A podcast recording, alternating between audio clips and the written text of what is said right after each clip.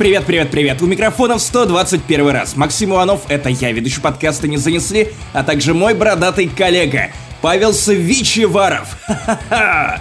Подкаст теперь на 50% бородатый, на 100% свечанутый. Ну как свечанутый? У нас просто у обоих теперь есть Nintendo Switch. Да, это событие случилось, вы чуть позже узнаете почему. Г- Грандиозный пранк произошел, я буду признаваться в любви нашего, нашему комьюнити, потому что это у меня буквально вчера был лучший день рождения в моей жизни по огромному ряду причин. Ты плакал. Я практически, да. Это потому что это было так отвратительно, восхитительно и... Короче, очень много эмоций. Очень много эмоций. Но обо всем расскажем по порядку. Короче, вас ждет теплый, ламповый и незабываемый подкаст «Не занесли». Ну а так как мы стали продуктивными мальчиками, в последнее время выпустили очень много материала, давайте напомним вам, что мы вообще делали в последнее время, чтобы вы точно не запутались. Во-первых, обзор в 4 смычка, окей, ладно, смычка все еще 2, в 4 человека девятого эпизода, куда пришли наши девушки, мы обсудили все, что там можно было выжить. Из этого фильма получилось довольно орно, в прямом смысле орно. Очень жарко. А также итоги года. После этого мы выпускали Оливье подкаст, где просто лампово общались с нашей аудиторией. А также уже после этого итоги десятилетия, где одни игры мы стирали из истории, а другие хвалили и говорили, что будем играть в них всю жизнь. После этого у нас был выпуск с Блиц-обзорами, где мы коротенько рассказывали о том, что нас волновало в плане игр, сериалов и фильмов, и то, что мы не успели осветить в основном подкасте, а после этого вышел грандиозный выпуск с Евротуром, А также мы записали безумно ламповый выпуск вспоминашек про наши любимые сериалы. Начали с самых старых. Там и Колумба, и Альф. И так получилось, что список вышел огромным реально важных сериалов. И мы решили разделить эти вспоминашки на три части. Так что первая уже доступна давным-давно на Патреоне за 5 долларов, как всегда. Вторая в данный момент монтируется, и я полагаю, в конце месяца уже будет доступна для всех подписчиков. А третью мы ждем в конце следующего месяца, где уже подведем итоги новейшего времени. Будет ах... Отлично. Короче, если вы не поняли, у нас очень много всего заготовлено для вас на Патреоне. Заходите, там классно. И так вы можете получить доступ к элитному чату Яма с хуями, который приготовил для Паши этот огромный, невероятный, странный пранк. И очень важная хреновина. Мальчики, девочки, подписывайтесь на мой Twitch, я там стримлю гитарку, мне очень-очень вас всех не хватает. Паша Пони на сайте Twitch. Обычно мы собираемся по воскресеньям, но на неделе я тоже могу запуститься, как пойдет, как будет вдохновение АЕ. Итак, что у нас в выпуске, Паша? Помимо того, что мы расскажем о твоем пранке. Мы обсудим новый альбом Эминема, нет, точнее не так, новый альбом Эминема. Только в три раза быстрее надо кричать. Эминема! Йоу! Я расскажу про обалденную игру для портативных устройств, конечно же, в Apple Arcade доступную Card of Darkness, вам стоит ее попробовать. Про внезапно сериал обалденный Last of Us про драг-квинов AJ and the Queen. Максим расскажет про книгу «Рука Трауна» и комикс про Это Кайла книги. Рена. Блять, опять Книги. про Звездного Рука- война. Угадай, что он делал этой рукой. А, этой рукой он не уважал Звездные войны. Ну, ну, а, а, Максим наконец-то поиграл в игру Disco Elysium, и теперь все острова давным-давно открыты, и даже те, где тесно и вдвоем. Э, олдскульщики поймут эту отсылку, Максим Иванов О нет. чем ты? Окей, бумер. И в конце, как обычно, зачитаем отзывы из iTunes и донаты, которые у нас есть даже один, что очень-очень важно. Короче, 121 выпуск подкаста не занесли. Рррр, А Поехали. разгоняем, разгребаем сугробы этой зимой, которая притворяется осенью. Какого черта? Короче, погнали!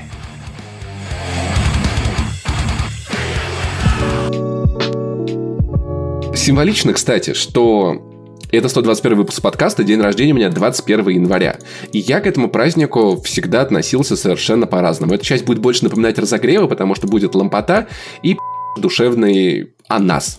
Как, А, как будто я в кресле психотерапевта семейного. Давай поговорим о нас. Я то любил отмечать дни рождения в какие-то года нет. Два года назад была грустная история, когда я просто забил на день рождения в итоге меня все-таки уговорили мои друзья сделать вечеринку. Была жуткая метель, и никто не пришел, кроме трех человек, двое из которых проснулись в этой квартире, как бы, типа, тут, тут было без вариантов. Я, конечно, тогда жутко-жутко понарастроился и решил, что день рождения я отмечать что-то больше как-то не хочу. Год назад буквально со своей лучшей подругой мы сходили, просто поели хинкали в дворыло, чтобы ничего не организовывать, ничего не делать, и мне было отлично. В этом году я разрывался между тем, чтобы я вообще ничего не хочу, я устал от Нового года, э, я утомился, потом в какой-то момент настроение мое стало получше, я такой, я, наверное, все-таки соберу пати. Очень маленькое, небольшое. Вниз... Ну, я начал писать людям по одному как-то так, и внезапно это все превратилось в достаточно большую вечеринку. Я, я планировал все это организовать в обалденном баре под названием Джо Спот, про который я вам не рассказывал. Но я думал, ну во вторник там никого не, не будет, но, блядь, это реально один из самых популярных пабов Москвы. Короче, коротенько о том, что это за место очень классная. На Лубянке четвертый этаж такого одного из старых зданий, знаешь, вот еще вот лужковского стиля, вот этих вот уебанских. Но это паб, он похож на, на Крана. Где это тот самый, где шелушки скидывают на, на, на пол. Я да, там был. иногда, да, да, да, да, там, там есть такие дни, да, оттуда видно прям Лубянку из здания ФСБ с балкона, то есть вы можете сидеть в баре, выйти на балкон, покурить, смотреть на ФСБ, потрясающе. Там безумно вкусная пицца, и мне там очень понравился грушевый яблочный сидр, но я реально не подумал, что надо забронировать столик, и проебался, поэтому пати срочно пришлось перемещать в заведение Фрэнк, про которое я рассказывал в одном из разогревов, шурма олениный брусник, обалденная, шурма, которую я пробовал в этот раз с уткой и грушей, ну, не, не супер. Кокосовый сидр, пиздец, охуенно. Ты как будто бухаешь баунти. Ты даже как-то алкоголя не чувствуешь. Если вы любите э, кокос, в прямом смысле этого так, слова. Потому что Чарли Шин напрягся. Бля, вам надо, да. Вам надо обязательно попробовать кокосовый сидр. Это очень клево. И день рождения, на самом деле, ну, потихоньку люди подключались. Все-таки, да, мы придем, мы придем, мы придем. Я такой, воу, наверное, это будет прикольно. В первый раз я охуел безумно, когда мой лучший друг Петя мне позвонил в 2 часа дня. Петя живет в Питере чтобы вы понимали. И он тоже из Воронежа, мы учились в одной школе, мы вместе росли, потом мы чуть-чуть разъехались по другим городам, но все равно безумно друг друга любим, уважаем. И э, Петя мне позвонил такой, чё, с днем рождения, т-т-т, чё, будешь отмечать? Я такой, ну да, а я Петя, ну, я не стал ему писать, потому что Петя постоянно в разъездах, он турит с группами, он турменеджер, все время занят. И я такой, ну да, что-то Петя сегодня там, типа, отмечу в барчике, тот-то, будет скромно, как бы там, типа, уютно, такая пати. Он такой, в баре во сколько? Ага, ща, погоди, я билеты гляну а, братан, я прилечу. То есть он в 9 часов вечера был в, во Френке. В 12 часов ночи он сел и поехал на самолет, чтобы летать обратно в Питер домой. Я обожаю этого бардача, это просто пиздец. Это трогательно, охуенно. Сука, кто ж знал, что э, на этот день вообще вся охуенная хуйня не заканчивается. Во-первых, мне, мне подарили кучу всяких классных вещей. Карина, моя девушка, да, у меня есть девушка, подарила мне Яндекс Станция, с которой я начинаю знакомиться, общаться, дружить. Это очень классно. Я как-нибудь еще буду рассказывать про нее в разогревах обязательно. Про то, что она, сука, она научилась такси вызывать буквально сегодня. Ты же про, про станцию, не про девушку. Про, я, да, про Яндекс, Яндекс станция, ты просишь ее вызвать такси туда-то, она говорит, а сколько будет стоить, сколько ты будешь ехать, через сколько будет такси. Просто пи***ц. Я смотрю теперь с Кинопоиск HD сериалы, фильмы на телеке. Мне в итоге подарили пульт, умный пульт, который, ну, а, классный, с него можно включать телек, а, розетку, в которой я планирую вставить обогреватель, чтобы и просто включить его на полную мощность и просить Алису включать-выключать. Умный чайник тоже для Алисы, потому что в мои соседи у нас и дико ебаный чайник. Я, я помню, и... чел. Я помню, да. где нужно крышечку сверху придерживать, чтобы да. он нормально вскипел. И как-то так лениво купить. А я как-то писал им, ребят, давайте купим умный чайник. Все таки блин, ну зачем? Ну чё, ну как-то что-то неохота. И я как-то такой, ну в одного, об одно рыло покупать неохота. Ебать, они про это вспомнили. Мне полетел умный чайник, э, билеты на концерт э, группы LJ, носки, шпроты, э, лего по друзьям, шпроты? чувак. Шпроты. Мне Ваня и Кристина спросили, Паш, что тебе подарить? Я такой, шпроты. Они мне привезли шпроты. Из Латвии, между прочим, потому что Ваня и Кристина до этого Или из Литвы, я, не помню, там где-то у вас там это было. Вот хорош, чувак. В этом выпуске у тебя нет права въебываться. Есть. О, ты даже не представляешь. Чел, ты даже не... Короче, э, умная лампа, которая, ну, LED-лента, которая тоже подключается к Алисе. Я буду строить здесь умный дом. Просто обалдеть. Короче, и я в итоге сижу. Классно, я заказал поесть, заказал выпить. Сижу, жду ребят, кто-то еще приходит, не все приехали, мы общаемся, и тут я вижу, как в бар заходит наконец Ваня с Кристиной. Я такой, охуенно. Вижу, за ними идут люди, я такой, ну, люди, много людей выходит, видимо, во Фрэнк в это время. И вижу зна- Антона Щербакова и такое знакомое лицо. Подожди, ну он тоже, наверное, каким-то людям пришел. Ну как, совпадение. Все здесь оказались, да, Да, совершенно совпадение. случайно. Я вижу Даню и такой, блять, это не может быть совпадением. И куча, человек 20 выстраивается вдоль нашего стола. И я такой, что происходит? Ребята выходят, у них в руках огромные пакеты, Карина все это уже снимает. И я такой, что нахуй творится? В смысле? Кто нахуй? Э, Ребята говорят, что, что, что дарит мне то, чего я хотел больше всего. И я такой, блядь, это не может быть Nintendo Switch. Коробка. Но это А, даже не все. упаковка. Упаковка с фирменным паттерном, с флагом Финляндии и флагом Евросоюза, где хуй посередине. Я снимаю упаковку, там коробка, обклеенная вырезками из моего твиттера, где я ругал Nintendo Switch. Внутри Там, кстати, даже этой наша переписка. коробки. Да, и наша переписка, там есть Артемий Миллионов, там много чего, я внимательно потом уже все... Я просто, понимаешь, я по ходу, я в шоке, мне ребятки, Паш, смотри, вот тут еще эта деталь, я такой, что происходит, я не понимаю, я не... сл- А, я такой, а, ладно, окей, я даже рассматривать не успеваю. Ебучий Nintendo Switch с... а, Паш, посмотри, сзади у Nintendo Switch самое главное. Я такой, то есть ты не по... Я такой, может быть, это не Nintendo Switch, я не понимаю, может, какой-то разв... На куда смотреть, об- разворачиваю его, не понимаю, ребятки, Паш, ну читай вот тут. Подпись Пашки-Пушки от ямы с хуями. И дальше идут имена. И QR-код. Nintendo Switch, куча видеоигр, Мадранер, все на свете, всякие аксессуары. Я И Luigi's Mansion 3, чтобы тебе было удобнее сосать. Потому что на утреннем Что? шоу, чувак, ты, ты очень много шутил про то, что те, кто играет в Luigi's Mansion 3, сосут. Вот теперь сам пососи. И грязь понеси. Так, окей, Luigi И Mansion 3 Скарим, не давай, глаза закрой, иди, иди. А- Авито, Luigi Mansion 3 БУ, э, БУ продать, не распакованный со стилбуком. И главное, все такие, Паш, а ты что, не догадывался? Я такой, блять, о чем я мог догадываться все это время? Я не мог представить О, чувак. такого развития. О, То есть, чувак. я даже не знал, о чем можно было догадываться. Это, Оказ- это, это фантастично, потому что тут, Месяца извини, три. я перехватываю, я перехватываю повесточку, потому что, ох, чел, знаешь, как это выглядело с нашей стороны? В какой-то момент люди из чатика Яма с хуями предложили вот замутить такой классный охуенный пранк. После этого мы создали отдельный чат. Карине приходилось кидать его постоянно в архив, чтобы, не дай бог, ты не увидел меншен, что, оказывается, есть какой-то пранк. И ты мог о чем-то подумать. Все остальные начали продумывать то, как все это будет работать, что мы можем тебе подарить. У нас было голосование, демократия воцарилась в этом чате, в котором мы тыкали. Может быть, подарить тебе Black Flag и Rogue? Ведь это игры, о которых ты так давно не слышал в подкасте, не занесли, и в которые бы ты наконец-то бы сам поиграл. Короче, как я понял, все это начал Александр Бу. Да, То это есть правда. человек, который все это придумал, и вот на специальном сайте, ссылку на который мы приложим, здесь его имя идет, он идет как евангелист-инфлюенсер. Да, а Ёбаный после рот. этого, а после этого в игру включился я. В течение последних кучи-кучи выпусков, нескольких месяцев подряд, я в каждом подкасте упоминал... Я почти в каждом подкасте упоминал Nintendo Switch. И намекал тебе на то, что скоро у тебя появится Nintendo Switch.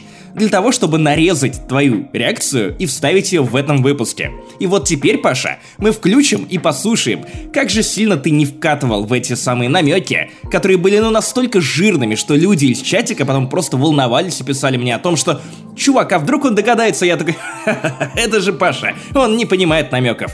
Так вот, послушаем. Ведьмак 3 на свече все еще хорош. Я буду, я Нет, не буду об этом говорить. Нет, нет, нет. Буду, буду, буду, Ужасная буду, консоль. чувак. Привыкай к свечу. Это оскорбительно для Ведьмака. Это прикольная игруля, она есть на куче платформ. На Nintendo Switch. Единственная Я платформа, бы которая вам советовал не играть на Nintendo Switch ни в коем случае, потому что даже на телевизоре... Но это, во-первых, общий совет просто. Во-вторых, даже на большом Сука.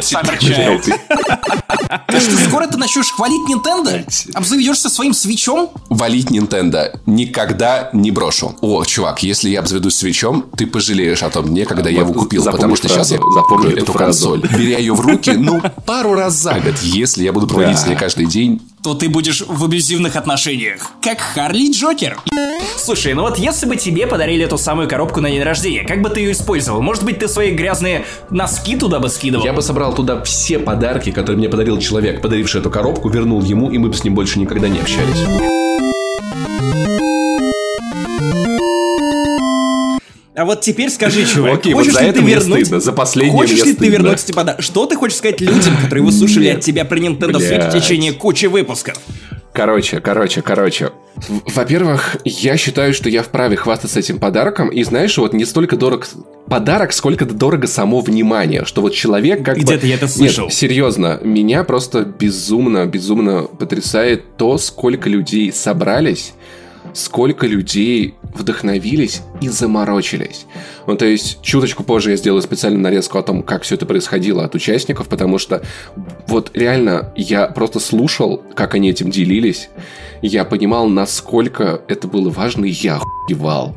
Как Карина все эти месяцы, я понимаю, что она переписывалась, при этом она какие-то макеты делала при мне, но окей, здесь у меня есть, я объяснил это просто тем, что у меня реально есть такой скилл, мне кажется, важный в 2К20. Я не вижу, что происходит на экране э, устройства у человека, пока он не показывает это мне. То есть я не замечаю переписки в телефонах, Я- я что тоже. на мониторе. Пока не надену очки. Я реально просто не врубался. Сколько было в этом планировании, меня это реально поражает. И, знаешь, Карина сказала такую мысль, что, типа, бывает, когда люди объединяются, чтобы помочь какому-то человеку в беде. Они там скидываются деньгами, они делают что-то. Это такая штука, которую, ну, ты делаешь, потому что так, типа, должно, да?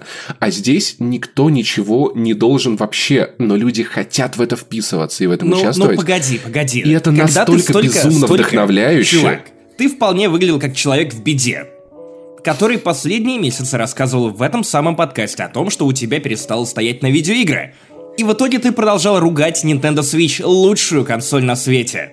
Очевидно было, что тебе плохо, у тебя просто свеча нормального не было. Это реально меня безумно вдохновляет, что люди просто взяли такие, такие, да, мы это сделаем, блядь. Все эти истории про то, как они организовывали, как они шкерились, сколько Карина раз, э, как, как она проявляла выдержку, когда, э, и знаешь, я говорил такие вещи, типа, Карин, давай только просто без сюрпризов на день рождения, имея в виду, что если я не хочу отмечать, то сюрприз-вечеринку я не хочу. И она такая, блин. Когда я Если кто такой, не «Я понял, не Карина была хочу». нашим кротом. Да, как когда- из чешского когда- мультика. Она заходила в чат, когда Паша каждый раз такой, нет, я не хочу праздновать, я хочу тихую вечеринку, я хочу вечеринку тут, потом я хочу вечеринку тут. А Карина, наш крот, заходила в чат и такая, а я... то лучше, чем все эти люди, вам эту историю не расскажет никто, поэтому просто послушайте, как это было. Я, слушая это, безумно растроган. И знаешь, мне начинает казаться, что, возможно, я хороший человек. Вся эта история гораздо больше напоминает спецоперацию, чем какое-то обычное развлечение из чатика, и это уже делает ее совершенно потрясающей. Самое первое, что в голову приходит, это, блин, в какое же классное, удивительное время мы живем. Вот так вот легко может объединиться группа людей, которые почти не знают друг друга, которые живут в разных частях страны и даже в разных странах. Данный пранк был задуман еще давно, в конце ноября, и начинался как настоящий heist-movie. Я все-таки считаю, что история началась не в момент создания чата, а даже, наверное, из подкаста. Потому что именно это помогло создать то уникальное комьюнити. Я Саша, и я придумал этот пранк. Александр собрал кучу народу из чата, понаприглашал вручную. Сразу же меня все, кого я добавлял, поддержали, и это меня очень сильно воодушевило. Огромный респект, Саша. Вот без таких людей ничего большого и прекрасного на свете не происходит. И когда я видел, что это именно за пранк, я был в просто полнейшем неописуемом восторге, потому что это, наверное, лучшая подъебка в моей жизни. Одновременно прекрасная, ужасная, э, циничная, но в то же время какая-то совершенно сентиментальная. В общем, ужасно всем понравилось. Я был очень рад поучаствовать, потому что, находясь за тысячи километров, участвовать в пранке было очень круто, обсуждать идеи, накидывать идеи. Так как я не самый активный член Ямы, то когда меня добавили в новую группу, я сначала подумал, что это какой-то спам и хотел ливнуть. Но потом я заметил пару знакомых ников, включая Бабука. И понеслось. Понимаешь, что если это дело провернуть, то это будет нечто легендарное. И буквально через 30 секунд или, может, через минуту начинается сообщение. И ни в одном из них нет отказа. Нифига подобного. Просто каждый, один за другим начали соглашаться. А, Заткнись и возьми мои деньги. Все деньги. Паша на Nintendo Switch. Мы даже еще в самом начале не были уверены, что получится собрать деньги хотя бы на Switch Lite. но желающих нашлось очень много. И потом уже в какой-то момент у нас денег стало столько, что мы начали спорить, э, на что потратить остаток. Еще на игры или что-то для гитары или еще какие-то вещи. Казалось бы, вот уже просто скинулись на подарки, но гораздо интереснее ведь сделать это как-то очень круто, тем более, что это пранк. Деньги полились рекой, чеканная монета наполняла казну, и в то же время начался совершенно потрясающий креатив. С самого начала у нас так очень органично распределились роли. Были казначеи, были исполнители, которые ходили, гравировали свич, дизайнеры, были ниндзя-шпионы. Это был путь самурая. Меня позвали в чатик за два месяца до твоего дня рождения. Сказали, что мы сделаем безумно крутую штуку, о которой мне совершенно нельзя тебе рассказывать.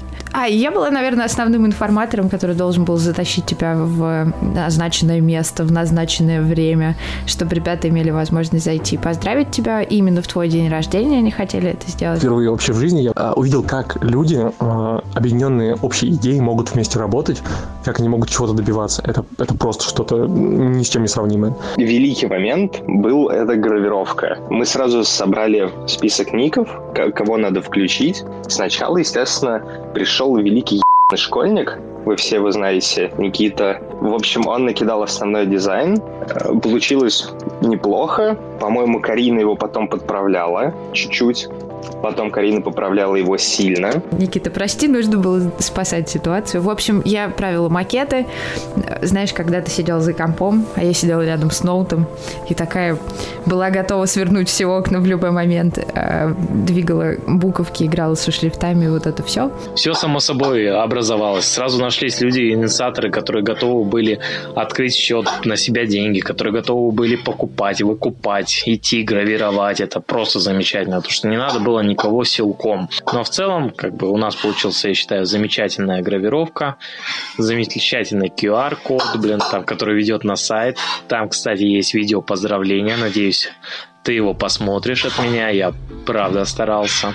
В итоге гравировку все в итоге доделали, вот, и это был восторг, то есть, когда я скинул фотку, э, просто весь чат такой, да, но мы это сделали, ну, то есть ты в этот момент ты чувствуешь, что каждый из этих людей действительно радуется произошедшему и происходящему. И это была просто офигенская командная работа, никакого срача, никакого неуважения. Это было просто прекрасно, потому что мы все понимали, какой великой цели мы служим к чему мы стремимся. Поняли, что у нас в целом много денег, чтобы делать еще какие-то смежные плюшки, и мы поняли, что нам нужно обязательно упаковка с хуями. Мы начали искать вообще, где такое есть, поняли, что можно либо делать на заказ, либо заказывать на яйца. И причем на яйца очень дешево, но типа надо ждать. А у нас был в момент вот этого этих сомнений непонятен бюджет, и мы решили отложить на потом. Естественно, потом проебались, и как бы упаковка с хуй к нам бы просто не успел уже прийти. В этот момент пришел очень клевый Костя, который сделал нам упаковку. И вы наверняка ее видели, вот эти флаги Финляндии с членами. Как я понял, Паша сразу не заметил, но оно и понятно. Ну как разглядеть? флаг несуществующей страны. Это просто великолепно. То есть каждый в чате, мне кажется, был просто в максимальном восторге, когда э, Костя закинул эту, ну, этот принт и сказал, что он готов распечатать, упаковать и, ну, как бы взять на себя весь этот момент. А оказалось, что у нас есть еще 2000 рублей. И в этот момент Дима Петров мне пишет то, что «Эй, чувак, давай купим ему леденцы хуи». Типа, мы сделаем яму с хуй ну, мне пришлось думать, типа, хм, как, какие же члены подарить Паше так, чтобы ему максимально понравилось. Типа, я сразу понял, что вот этот здоровый черный, прям 15 сантиметров надо по-любому, и каких-то маленьких еще там понабрал, чтобы Паше, типа, скучно не было на стримах. Я иду к метро, и по пути к метро я понимаю, что меня достаточно часто стопают на проверку. Ну, то есть, я не знаю, почему выгляжу я странно, наверное. Иду в метро, пишу в чат, бля, ребят, типа, а вдруг меня сейчас стопнут, а у меня там, типа, это, здоровый пакет с хуями. И я захожу в метро, и меня реально стопают. Ставлю пакет, отхожу в сторону, начинаю смотреть на экран, и, и я вижу формы членов. И я смотрю на лицо ну, контролерши, и она не очень понимает, что происходит, но она понимает, что там не бомба, там просто члены, со мной все в порядке, я не террорист. Макс продолжает намекать Паше на Switch в 119 выпуске. Тот все еще ничего не понял. Ох, мой Switch Summer Child. Далее наступила фаза номер два, когда мы уже все подготовили, очень переживали, близился день X. Почти все мое окружение тоже следило за входом проекта.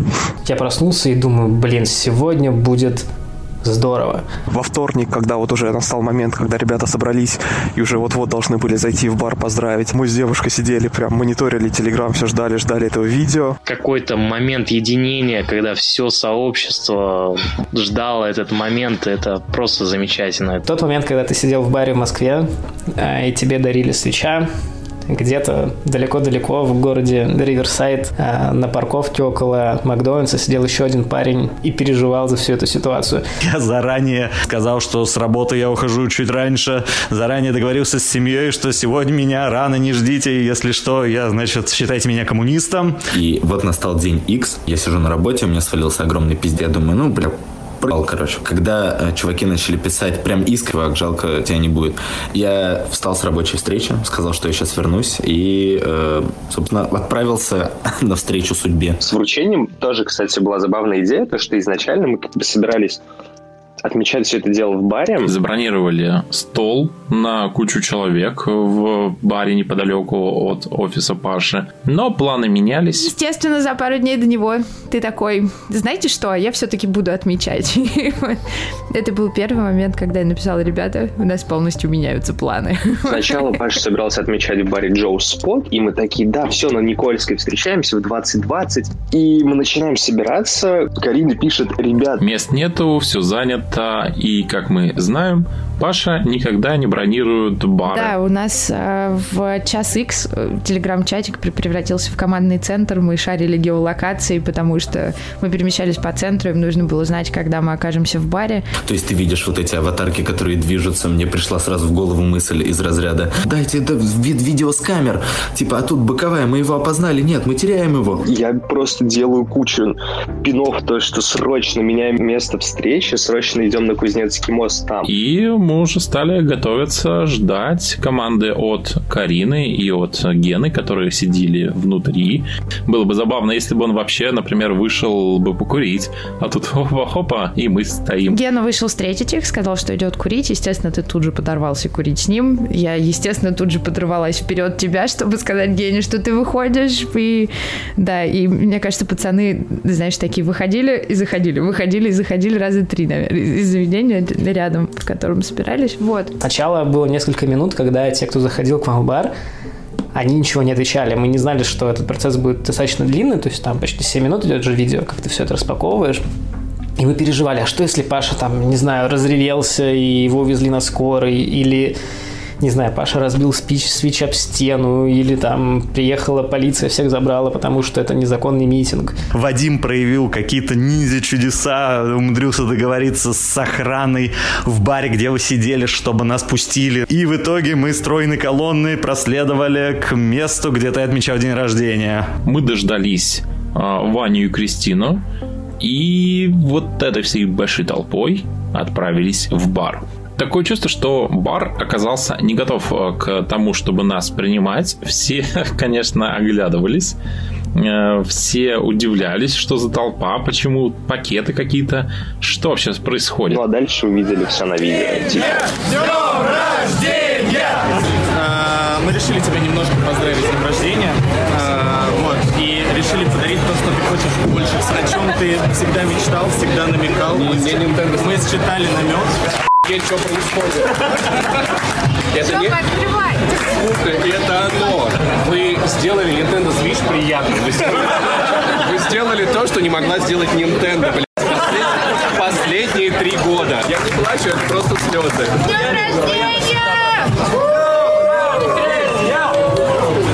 Ладно, окей, это лучший день рождения в моей жизни. Вечер 21 января. В старом чатике смотрю видео со счастливым Пашей. Понимаю, это было охуенно. Паша просто в восторге, все в восторге, все обнимаются. И типа наконец-то вот эта двухмесячная история закончилась. Я в первый раз в жизни прочувствовал, что подарки, как говорится, не только приятно получать, но и дарить. А, И видеть все эти эмоции, когда все уже получилось э, от человека, с которым ты не знаком даже прямо, которого ты никогда в жизни не видел, но э, он приносил тебе какие-то добрые эмоции, и ты можешь ему ответить э, чем-то подобным. Приятно было так, как будто мне дарили этот подарок. А все потому, что вы зарядили нас позитивной эмоцией и заставили почувствовать вас настоящих друзей, которым приятно сделать подарок. Карина счастлива, что Пашка счастлив. Все счастливы. Дичайше восхищен. Я, я влюблен в, в вас во всех. Я влюблен в, во всех членов чата Яма с хуями а, и в тех ребят, которые приняли участие в этом. В тот момент не помню, э, что говорил, что молотил. Я был просто безумно счастлив наблюдать все эти эмоции, и оно того стоило, вся подготовка. И... Паша, кажется, порадовался. Нас там как-то благодарил, обнимал. И все на самом деле было очень мило, и все это действительно было трогательным каким-то моментом, когда гадкий утенок в виде вот этого вот э, красно-синего Nintendo Switch становится чем-то прекрасным, чем-то близким для э, сердца Паши. Это, конечно, стоило видеть. Я не мог просто стереть с лица глупую улыбку. Это мужская слеза, которую никто не видел, но мой мозг это заметил, которую ты не пустил. Это, это окупило вообще все затраты, время, я не знаю, вот эти два месяца переживаний, планов. После этого мы уже потихонечку закруглялись, э, выходили из бара, и нам вдогонку кто-то из девочек-официанток э, сказали, блин, ребят, какие вы клевые, это было очень В круто. общем-то, мне просто хочется еще раз напомнить, что самый великий человек этого пранка это Саша, который все это придумал, потому что если бы не он, мне кажется, никому бы это в голову не пришло. Потом, конечно же, Карина, потому что, ну, как бы она буквально умудрилась не спалиться, хотя она помогала нам и с макетом, и с организацией самовручения, и постоянно с обсуждением. Но она смогла сделать так, чтобы Паша не заметил всего этого пранка. В общем, просто вау. Ка- Карина очень клевая. Костя, который все упаковал, который сделал великолепную финскую несуществующую обертку, просто, просто вау. И просто всем, кто был причастен, кто, э, кто голосовал во всех опросах, какие игры дарить, кто вбрасывал свои идеи, кто был на связи в чате и просто как- как-то помогал, обсуждал это все. Ребят, вы очень крутые. Спасибо всем, что помогли это сделать, и что сделать эту операцию не просто пранком, а как каким-то событием, которое даже сдружило нас всех. Как сказал Ваня Толачев из подкаста «Один дома», что это лучший краудфандинговый проект в истории, и, наверное, я с ним соглашусь. Спасибо Данилке, который запилил сайт, когда у нас перестали донатеры помещаться в список. Спасибо Вадиму, который сорвался со своего совещания, чтобы вручить подарок и озвучить поздравительную речь, которая была очень классная, мне очень понравилась. Все два месяца, во-первых, мы осознавали, что в мире куча приятных и классных людей, которые готовы ради кого-то делать такие штуки, готовы собираться, готовы скидываться деньгами, готовы генерить какие-то идеи, как это сделать, что сделать, какую дополнительную какую-то ценность придать этому подарку в виде там оберточной бумаги с хуя флагами Финляндии или там... Я не знаю, сколько голосовалок было в чате. Мне кажется, если посчитать, это больше голосования, чем было в России за всю ее историю. Но это несложно, но в общем. Пацаны и девчонки просто красавцы и красавицы. А те, кто рулил всеми процессами на месте событий, красавцы и красавицы вдвойне. Спасибо Паше за его реакцию на все это. Она просто все окупила в сто раз. И спасибо, наверное, ребятам за подкаст. Хоть и физически в баре находилось а, там человек 10-15 а, из тех, кто поздравляли, но за всем вот этим все равно стоял огромный большой чат с крутыми людьми, которые э, со всех уголков мира. Ребята, которые не участвовали с э, нами в пранке, которые были с Пашей на дне рождения, тоже были в восторге от э, того подарка, который нам удалось сделать. Говорили, что не видели Пашу таким счастливым, от чего наша эйфория, я думаю, еще выше поднялась. Это просто хорошее настроение гарантировано на, на, на, на, на, на очень длительное время. Просто то, что ты в этом участвовал, даже не находясь на месте, просто скинул не, не, не, немного денег, но то, что ты прикоснулся к прекрасному, это, это просто замечательно. Не все знакомы, все из разных там городов с разными как бы с историями, и просто куча людей решила собраться ради того, чтобы сделать такую крутую штуку. Паша, твоя радость это высшая награда за все это. И... Э, Паша, еще раз с днем рождения. Э, Яма с хуями, всем привет. Подкаст не занесли, пожалуй, лучший подкаст в мире. Это был просто пиздец. Это была дико разрывная пати. Я был настолько рад... Я даже почти не присел. Чтобы ты понимал, утреннее шоу на ДТФ начинается теперь в 10 утра. Я спал 3 часа. Э, с понедельника на вторник, отвел утреннее шоу, еле-еле отработал.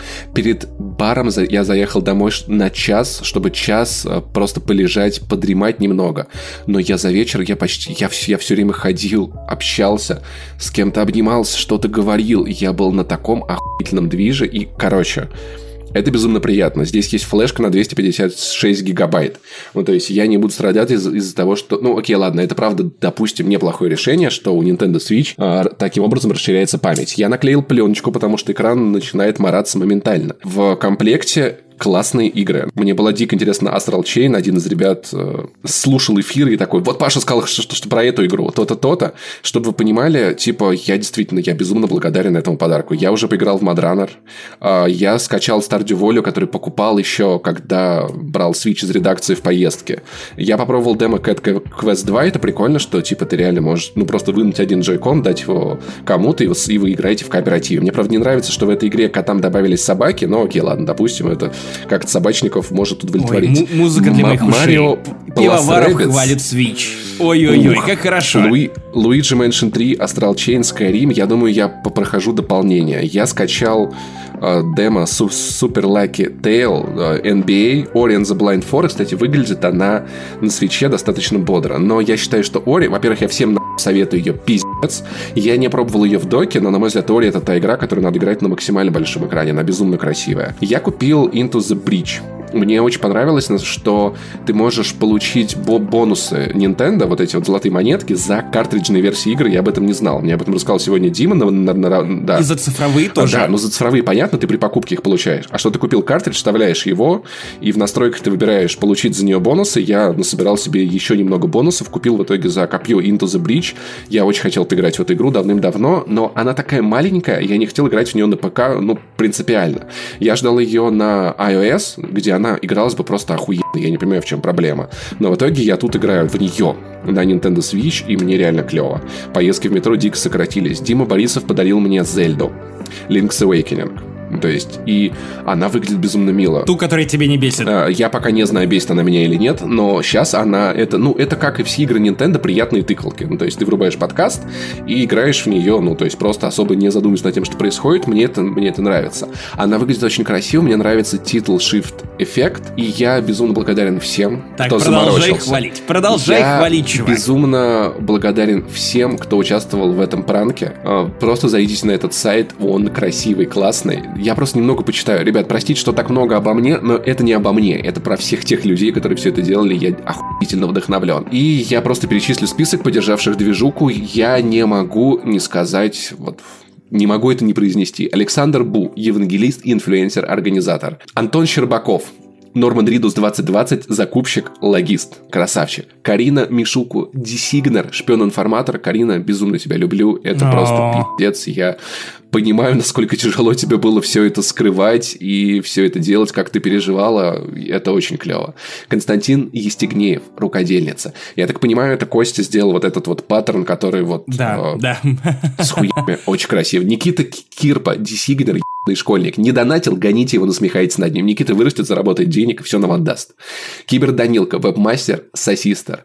Даня Вдовин, Андрей Фролов, Денис Эка, Коррозия, Артем Костельнюк, Даниэль, Hello World, Йормастер, Григорий Бакунов, Евгений Демиург НД, Евгений а, Звягин, Алекс Гайдуков, Гена Е, Гена Евстратов от души вообще, Иван Фетер, Денис, Кирилл Миндалов, Амбивалент. Егор Толстой, Евгений Фоменко, Кристина Биткулова. Слушайте подкаст «Один дома». Антон Сорокин, Михаил Гричукин, Иван Толачев. Слушайте подкаст «Один дома». Арсений Уэйс, Гриша Рожков, Ник Придорожка, Дмитрий Бондарюк, Алексей Крутин, Иван Протасенья, Александр Максимов, Вадим Кухарисский, Тема, Марина Маляха, Riders on the Storm от души, Сергей Киреев, Юрий Реутский, Алексей Золотов, Алексей Корнеев, Артур Хабибулин, Дмитрий Петров, Андрей Астратов, Игорь Карпинский, Дмитрий Черный, Владислав Панфилов, Андрей Яцкий, Ник Фуксвиль, Стип Чайный Пьяницей, Максим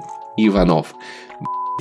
Огромное спасибо вам. Я безумно благодарен за этот подарок, потому что я все-таки устал ругать Nintendo Switch все эти мои претензии к нему, ну, я просто повторял их по сотни раз. Имея Nintendo Switch в руках, я могу найти новые. Ребята, так, огромное так, спасибо. Вот, это не то, не то, к чему Короче, я смотри, хотел Максим, почему это. игры не загружаются, пока я во что-то играю? Это ненормально.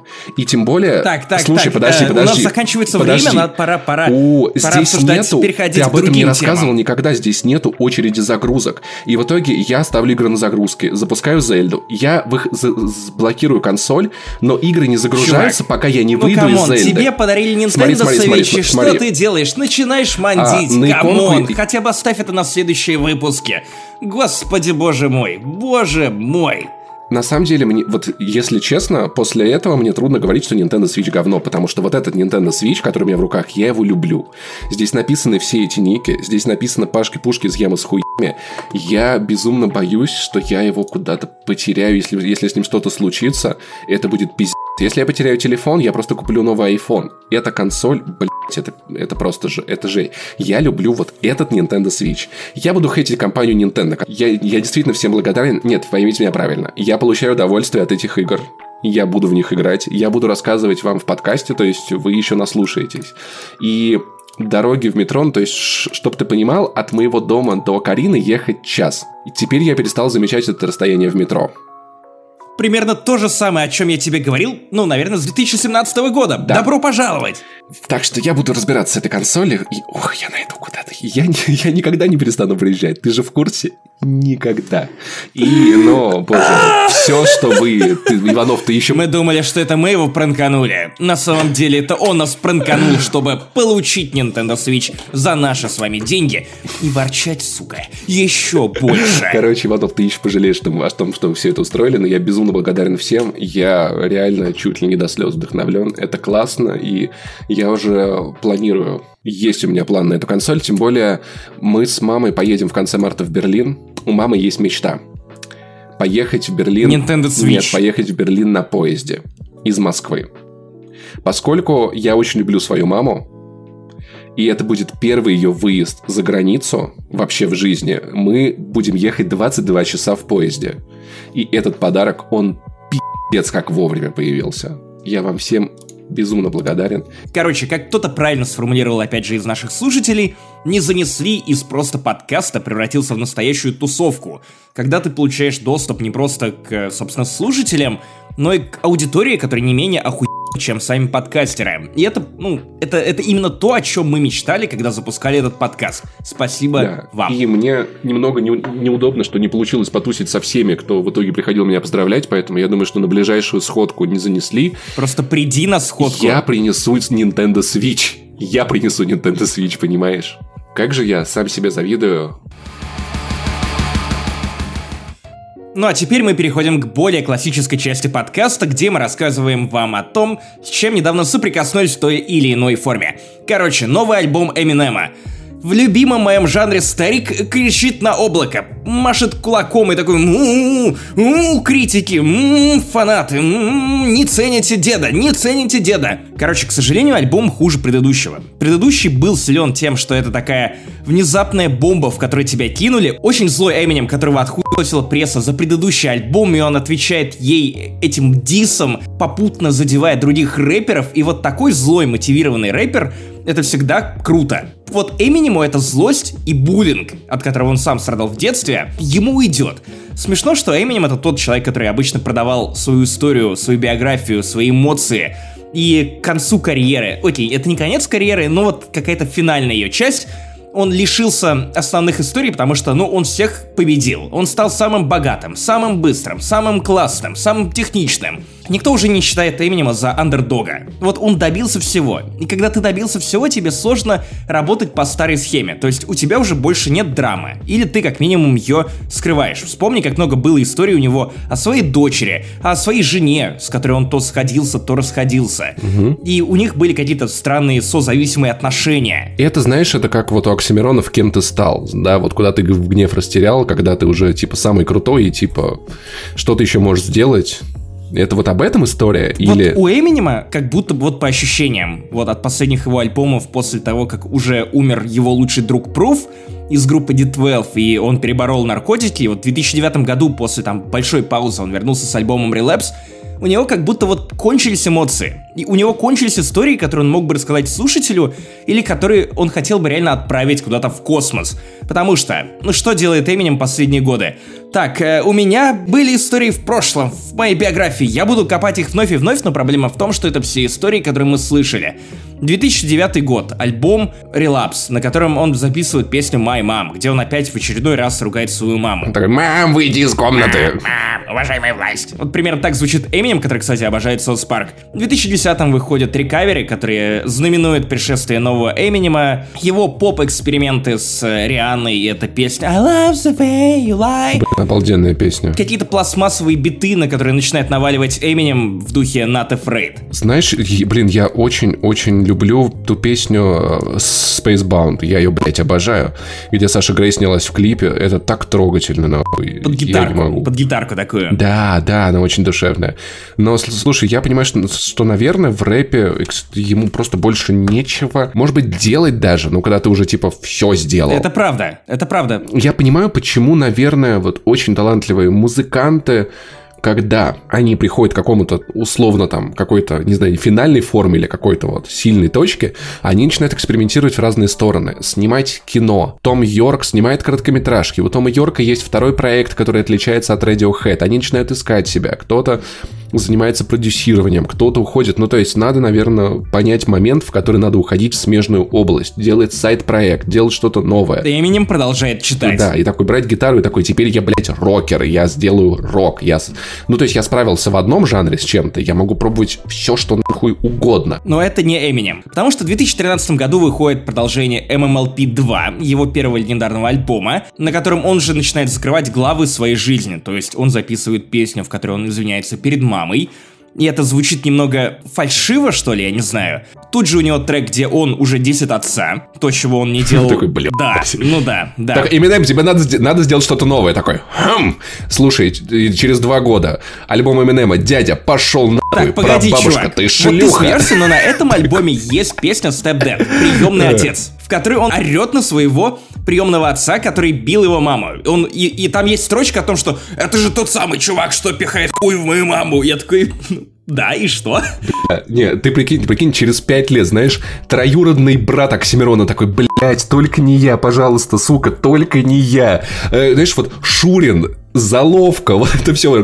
Он такой, блядь, мне нужны новые родственники. У меня всех задействовал. Именно, именно. О, дед, пожалуйста, В успокойся. 2013 году Эминем записывает песню Bad Guy. Это продолжение Стена. Помнишь песню Стэн, где ему пишет фанат, Да. который такой, я так тебя люблю, я так от тебя фанатею, а потом он не получает ответа и сбрасывает себя на машине вместе со своей беременной женой с моста. Вот в песне Bad Guy, которая на самом деле напоминает доктора Сна по отношению к сиянию, уже младший брат главного героя первой песни вывозят э, в лес Эминема, ну не в лес, а на тот же самый мост и скидывает уже Эминема с обрыва.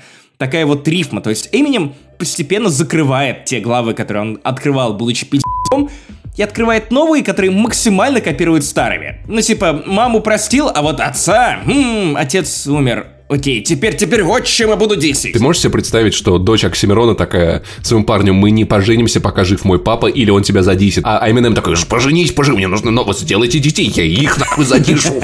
Чтобы старик мог и дальше кричать на Вот облако. знаешь, вот как такой вот дед Ворчун, приезжает, собирает вся семья, Рождество, он такой, блядь, я вас всех ненавижу. Это именно, вот, чувак, ты идеально понимаешь, где находится прямо сейчас Эминем. Потому что ненависть — это единственное, что вызывает интерес в его творчестве прямо сейчас. На альбоме после MMLP 2, который назывался Revival, он пришел к некой идее, теперь я Волк Маршал, я буду читать о том, как белые притесняют чернокожих в нашей стране. Ну такой Кендрик Ламар, но в исполнении Эминема. И это не зашло, это, наверное, худший, самый провальный альбом Эминема, после которого появился Камикадзе, где он такой типа, ах так, вам не понравился мой альбом, тогда я выпущу без предупреждения новый, где я вас всех говне изваляю. И прикол в том, что кажется вот именно по той же причине, что Эминем внезапно получает новую эмоцию. Для самого себя он внезапно у себя в голове оказывается в статусе андердога, типа в меня опять не верят, меня опять типа не уважают, не уважают, не уважают мою власть. Знаешь, это как Барни такой, я вызов при... Барни, никто не бросал тебе вызов, да, вызов именно, принят. Именно, и прикол в том, что это работает для Эминема. Камикадзе отличный альбом.